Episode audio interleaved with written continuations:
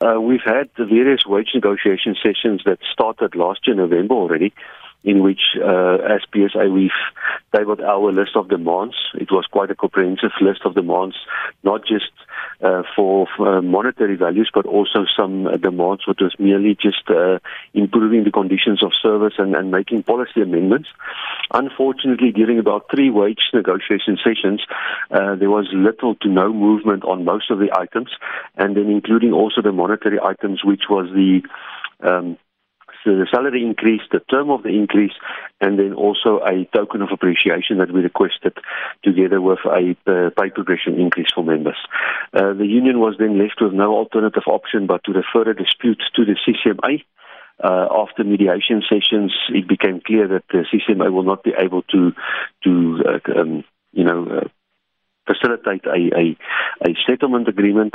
And unfortunately, picketing rules was determined by the CCMA, and the unions is now busy to. Finalize our processes to embark on strike action then coming next week. Mm-hmm. So, so when exactly then are you planning to strike at SARS next week, and, and which of their offices will you be targeting, and how long will this last? Um, it's, it's not possible to really determine how long it will last, but we are starting on the 23rd and the 24th of May with pickets across all nine provinces. We've identified some of the major SARS uh, uh, buildings, um, although they don't uh, own most buildings. They are, you know, there's landlords there, and we've requested the various municipalities for approval, and we've obtained approval for most of the provinces.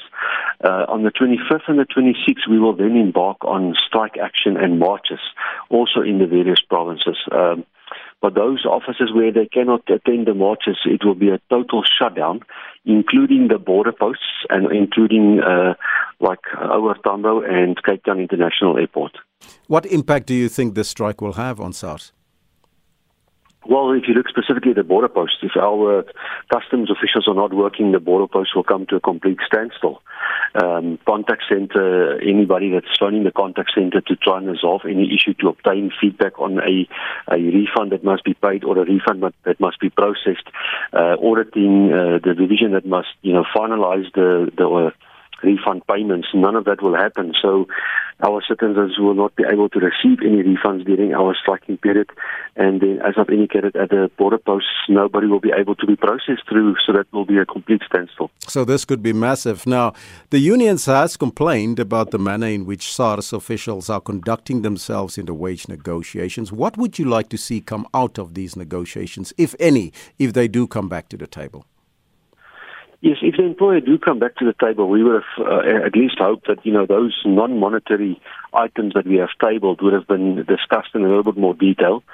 Um, to give you an example, for some time SARS have been saying that they need to change their pay philosophy to uh, reward people that are actually high performers and not just to afford an across the board increase to everybody.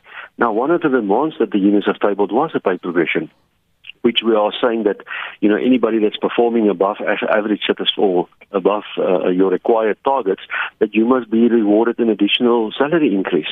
This is not too far from what SARS's philosophy is yet. They were not willing to engage in this principle. Now it's also ironic that when the organization has really performed quite exceptionally well during the last financial year, the employer has rewarded them with a 0% offer.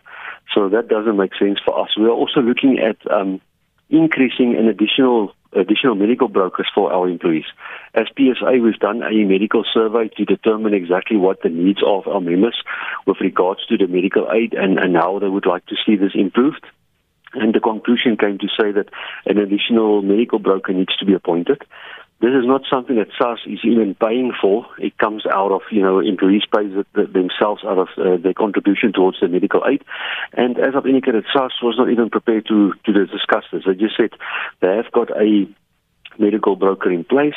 Uh, that medical broker is appointed through a, a, tender process, and we must just, you know, let our proposed service provider apply through the tender process.